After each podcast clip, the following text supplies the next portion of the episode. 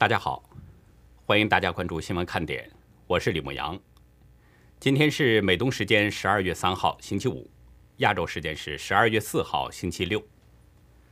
俄罗斯三号宣布，普京与拜登未来几天内将会进行视频会议，详细日程还需要和华盛顿进行确认。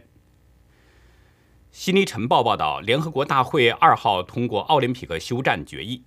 但是，美国、英国、加拿大、澳大利亚、日本、印度以及土耳其等二十个国家拒绝签署支持。南非国家传染病研究所二号公布的初步研究数据显示，最新发现的变种毒株奥密克戎具有巨大传染性，能够逃避感染者体内以前产生的免疫力，导致中共病毒患者被二次感染。不过，世卫组织三号表示，目前没有收到奥密克戎感染者病故的通报。中央社三号引述知情人的消息，斯洛伐克经济部次长卡罗尔·加莱克将从五号开始对台湾进行为期五天的访问，期间将主持首届台湾与斯洛伐克次长级经贸磋商会议。世界民主峰会即将举行，没资格参加的中共最近不断发出批评的声音。二号，中共外交部副部长乐玉成表示，中国是当之无愧的民主国家。引起网络一片嘲笑。截止到美东时间十二月三号下午两点，全球新增确诊中共病毒人数是七十二万两千二百人，总确诊人数达到了两亿六千四百四十三万九千九百九十三人，单日死亡是七千九百一十人，累计死亡总数是五百二十四万九千四百八十七人。下面进入今天的话题，恒大变相宣布破产。冲击马上就要到了，最大受害者是谁呢？滴滴被腰斩之后宣布退出美国股市，谁在主宰着华企的命运呢？在围绕着台海、美中的议题上，今天发生的三件事令中共非常不爽。节目的开始，还是向大家举报 YouTube 严重涉黄的问题。已经一个多月了，无论我们怎么努力，新闻看点依然天天被黄标。涉黄是个大问题，希望大家都来举报有关的涉黄行为。我们不接受这种变相恐吓，不接受共产主义的暴力哲学。我们需要真相，需要言论自由。所以希望大家呢能够继续支持我们，一起来抵制中共渗透。请大家继续在视频下方留言，支持新闻看点，支持言论自由，拒绝中共渗透，拒绝冷暴力。先说一个突发消息吧。今天晚上，广东省政府约谈了恒大的实际控制人许家印，原因是呢，恒大集团稍早在香港的联交所发布了无法履行担保责任的公告。广东省政府网站的消息说，同意向恒大地产集团有限公司派出工作组，督促推进企业风险处置工作，督促切实加强内控管理，维护正常经营。从广东省政府网站这个消息的说法就可以看出，派工作组进驻恒大，很可能是许家印请求的。至于后面的那个两督促一维护，这是中共当局安抚人心的一种说法，完全不用听。许家印为什么请求中共的工作组进驻恒大呢？在恒大今天发布的公告当中，许家印说的很清楚，恒大不确定是否拥有充足资金。继续履行财务责任，这句话是什么意思呢？许家印实际上还是用了一种模糊的说法。作为恒大集团董事会的主席，许家印他会不清楚恒大有没有钱吗？所以这种说法的本身还是有安抚人心的色彩。用老百姓的话说，就是恒大没钱了，还不起债务，只能丢给政府。其实，在我看来，这就是变相的宣布破产倒闭。直接诱发恒大承认不能还债的原因是，今天恒大收到了一份通知，就是一份要求恒大履行担保义务的一笔两亿六千万美金，而恒大根本还不起，所以干脆推给中共政府，你们来管吧，我没钱了，就这堆这块，爱咋地咋地。这个消息出现以后啊，大陆各家大小媒体都在报道，几乎出现了刷屏了。谁都知道，恒大这个公告发出，意味着恒大可能已经倒闭了。这件事儿带来的冲击非常大。中共银保监会反应也很快，当晚就做出了一个表态。新闻发言人说：“恒大问题不会对银行业、保险业的正常运行造成任何负面影响。”对这个说法，我相信很少有人还会相信，因为恒大是中国大陆最大的地产商，旗下有着庞大的产业。即便不算前段时间为了筹钱应急卖出去的那个恒腾网络，恒大还拥有恒大地产、恒大新能源汽车、恒大物业、房车保、恒大同世界，还有恒大冰泉等等等等。所有这些恒大旗下的公司，每一家都跟银行、保险业有着千丝万缕的联系。覆巢之下岂有完卵？恒大垮了，它旗下的任何一项产业都会毫无疑问地受到冲击。他们欠银行的钱不还了吗？如果不还，那不就是银行、保险业受到冲击了吗？特别是恒大本身也有银行、保险的业务，它拥有恒大人寿保险和盛京银行，其中恒大人寿总资产超过了两千三百亿。二零一六年，恒大还持有盛京银行百分之三十六点四的股份，是盛京银行第一大股东。而盛京银行的前身是沈阳市商业银行，在沈阳、北京、上海、天津、长春、大连等等这些大城市设有十八家分行，这些银行会不受到冲击吗？具体会对金融系统造成多大的冲击？会不会有银行、保险公司连带倒闭，甚至会不会发生金融危机？现在还不好说，但这种冲击应该很快就会显现，绝大多数人。可能都会有感受。当然了，恒大破产冲击的最大受害者，肯定还是中国百姓。交了钱还没有拿到房子的百姓，肯定要面对一个恒大在建房烂尾的问题。在交房无望的情况下，百姓只能被割韭菜。当然，很可能还得继续偿还银行的贷款。买了恒大理财产品的百姓，那就更不用说了。不管投进去多少钱，都得面对着血本无归的结局，因为中共不可能替恒大还给你老百姓的钱，他从来不看重百姓的利益。当然，百姓很可能还会扯几块横幅到政府门口去维权，在其他地方经常看到这样的场面呢。但是，大多数都是被暴力给镇压下去了，死几个普通百姓在中共那里啊，可能连个数字都算不上。中国网络打车企业滴滴出行今天在微博宣布，即日起启动退出美国股市的工作，并准备在香港上市。随后，滴滴又在一份单独的英文声明当中表示，董事会已经批准了这项决定，将在未来适当的时候按照必要程序组织股东大会进行表决。一位在北京总部的滴滴投资人向《金融时报》表示。任何大股东都不太可能反对退市，软银、红杉和腾讯等大股东不敢抗议和违抗政府。有匿名知情人告诉路透社，滴滴将在未来三个月内完成在香港的上市，并且在明年六月前从纽约退市。滴滴的这个决定，造成了滴滴大股东软银集团股价重挫，超过了百分之二。此外呢，在香港股市，那些中国科技股也是应声暴跌，其中跌幅最大的是哔哩哔哩，超过了百分之七，其次是阿里巴巴跌了百分之五点四，创下了上市以后的新低。美团跌了百分之二点六六，腾讯跌了百分之二点三二，恒生科技跌了百分之一点五三。不过滴滴本身的股价呢，与最近相比变化并不大。昨天的收盘价是七点八美元，跌幅只有百分之零点一三。但是如果跟滴滴最初在美国上市的这个股价相比的话，那已经缩水太多了，大约是百分之四十五。滴滴今年六月三十号在纽交所上市，当时每股定价是十四美元，共发行了三点一七亿股 ADS，比原计划二点八八亿股啊多出了百分之十。以十四美元的这个发行价来计算，滴滴当时至少募资是四十四亿美元，因此滴滴是继二零一四年阿里巴巴赴美上市之后，规模最大的中国公司 IPO 案。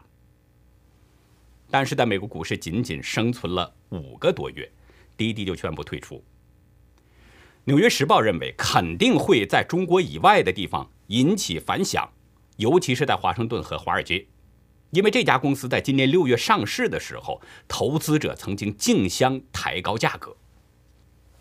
滴滴显然也知道退出美国股市会带来什么样的影响。所以呢，他们表示，在美国交易的证券将转换为滴滴在另一家证券交易所可自由交易的股票。不过，退出美股，改在香港上市，显然滴滴会亏损的更多。知情人向彭博社透露，如果滴滴改在香港上市，发行价可能会比美国更低。但是对于滴滴来说呢，这也实在是没有办法，被逼无奈之举。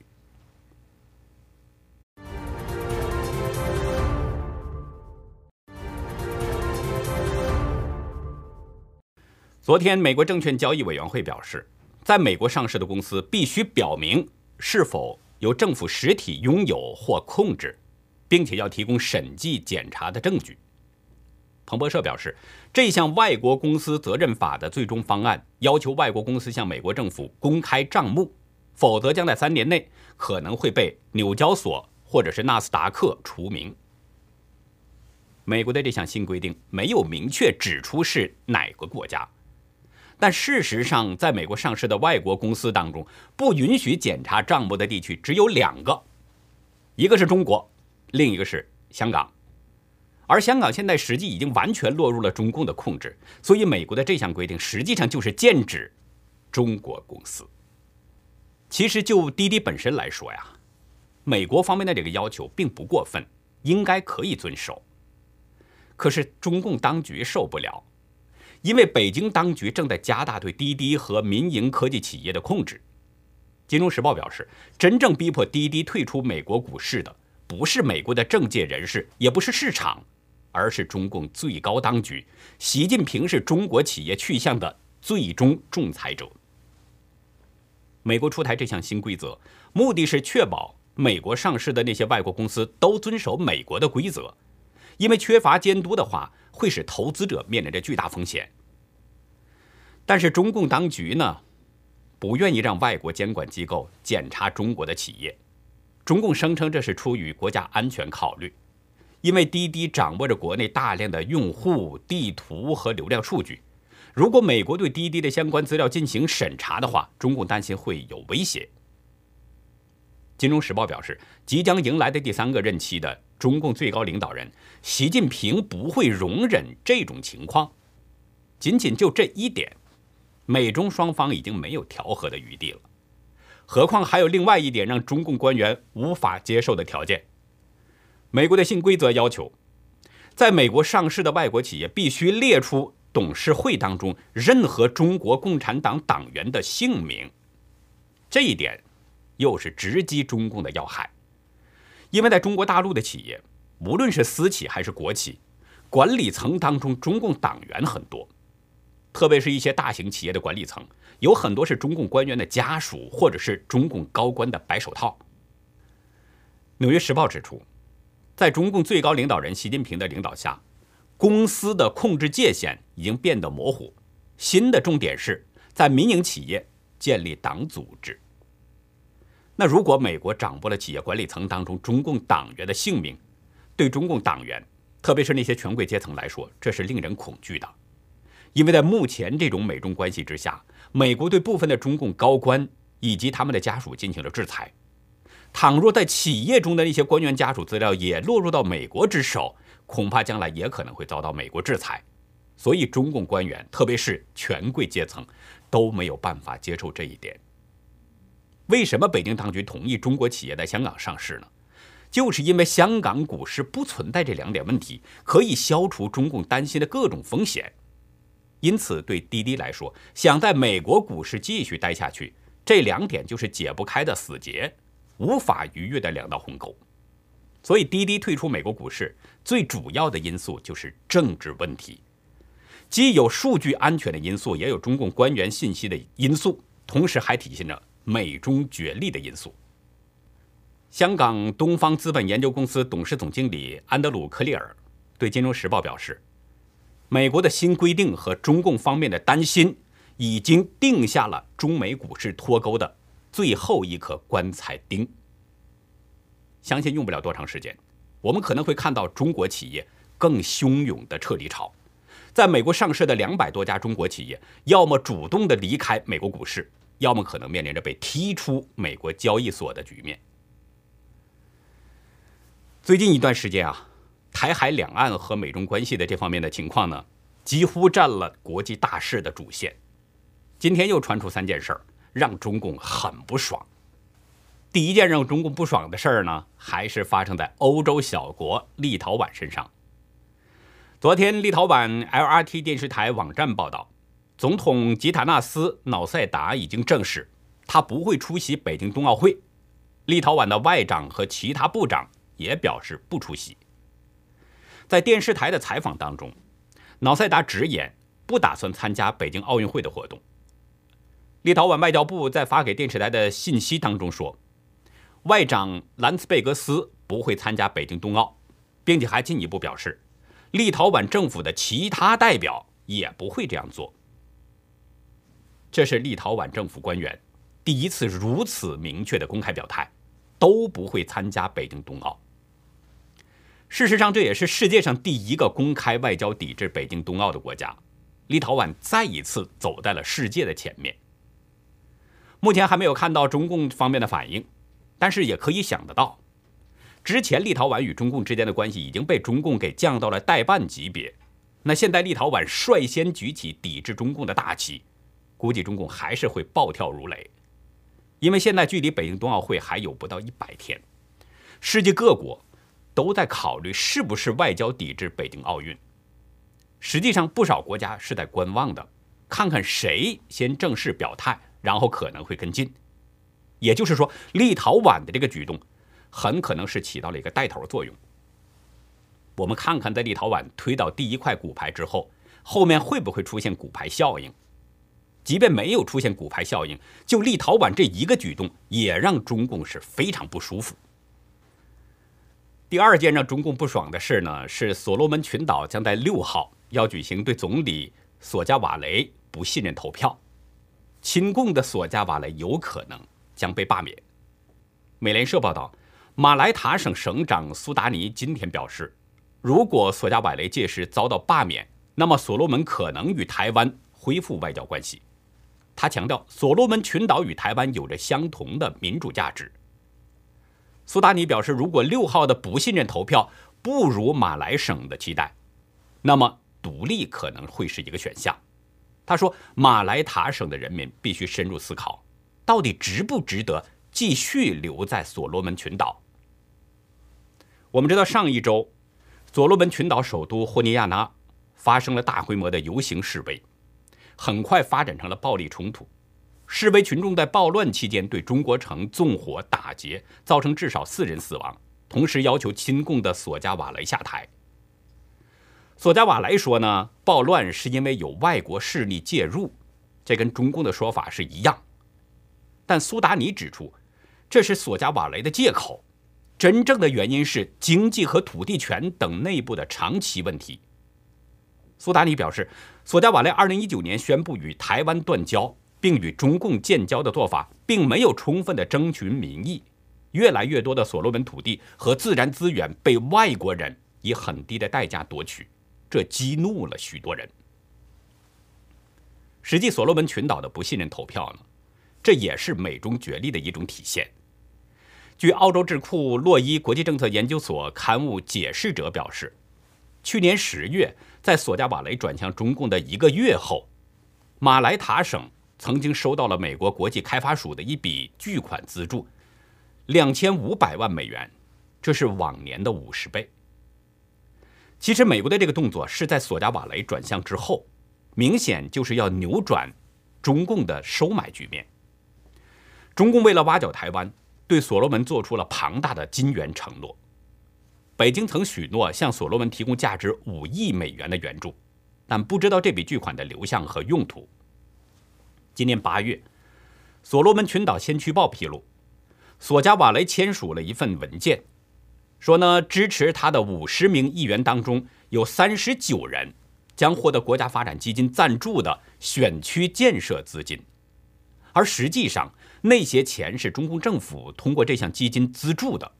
三十九位议员每人得到了大约两万五千美元，所以不难看出，所罗门群岛的走向实际也是美中角力的一种体现。因此呢，大家可以继续关注一下六号的公投情况，看看亲共的索加瓦雷会不会被罢免。如果他没有被罢免的话，看看所罗门群岛的最大省份马来塔省会不会选择独立。其实这两种结果，不管出现哪一种，中共都相当不爽，因为所罗门群岛对索加瓦雷举行不信任投票，就已经证明中共的撒币外交是不得人心的。第三个让中共感到不爽的呢，是刚刚当选的洪都拉斯总统的秀马拉卡斯特罗极有可能转变了选前的立场。他通过高级盟友放出消息，不打算与北京建立外交关系。昨天，卡斯特罗的资深盟友、将要成为三位副总统之一的萨尔瓦多纳斯拉告诉路透社，洪都拉斯与中国的关系必须与跟美国的关系进行权衡。他肯定地告诉记者，洪都拉斯不会与中共建立外交关系。纳斯拉说，与中国不会有关系，洪都拉斯与台湾的关系继续存在。他说，台湾是我们的贸易盟友，我们的亲密盟友，我们的历史盟友是美国，我们不想和美国打仗，美国是我们的主要贸易盟友。另一位不愿意透露姓名、卡斯特罗继任政府的高级政治家也告诉路透社，他们不会加强对华关系，因为不存在这样的条件。应该不会有人怀疑，这两位政治人物的立场和说法，其实就代表着卡斯特罗，跟他是一致的。也就是说，卡斯特罗已经改变了选前的立场。大选前六十二岁的卡斯特罗曾经表示。他对与中国大陆开始正式外交关系持开放态度，声称呢，如果当选，将与台湾断交，与中国大陆建交。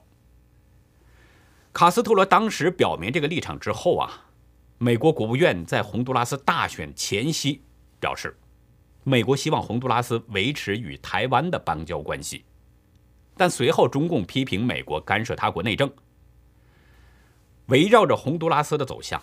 美中双方开始掰起了手腕，外交角力显得异常突出。现在卡斯特罗转变选前立场，已经显示出了美国的力量更强一些，中共又输了一局。这也意味着中共在洪都拉斯的撒币外交遭到了挫败了。众所周知，中共近些年一直在中南美洲实施外交布局，比如跟秘鲁和智利签署自由贸易协议。用类似的经济手腕拉拢一些穷小国家，特别是对与台湾有邦交关系的国家，中共血本下的更大。不仅发展贸易关系，甚至大把撒钱收买这些国家的领导人。只要能挖角台湾的邦交国，中共是不惜任何代价。不过，尽管中共实施利益收买，洪都拉斯仍然将保持与台湾的邦交关系，这是中共非常不愿意面对的一个结局。因为他撒给洪都拉斯的那些钱，这就意味着已经打水漂了。实际上，这三件中共不爽的事情啊，还有更深一层含义。因为美国和中共分别代表着自由民主阵营和共产集权阵营，所以美中之间的角力就是两大阵营之间的对抗。那现在谁强谁弱，已经看出来了。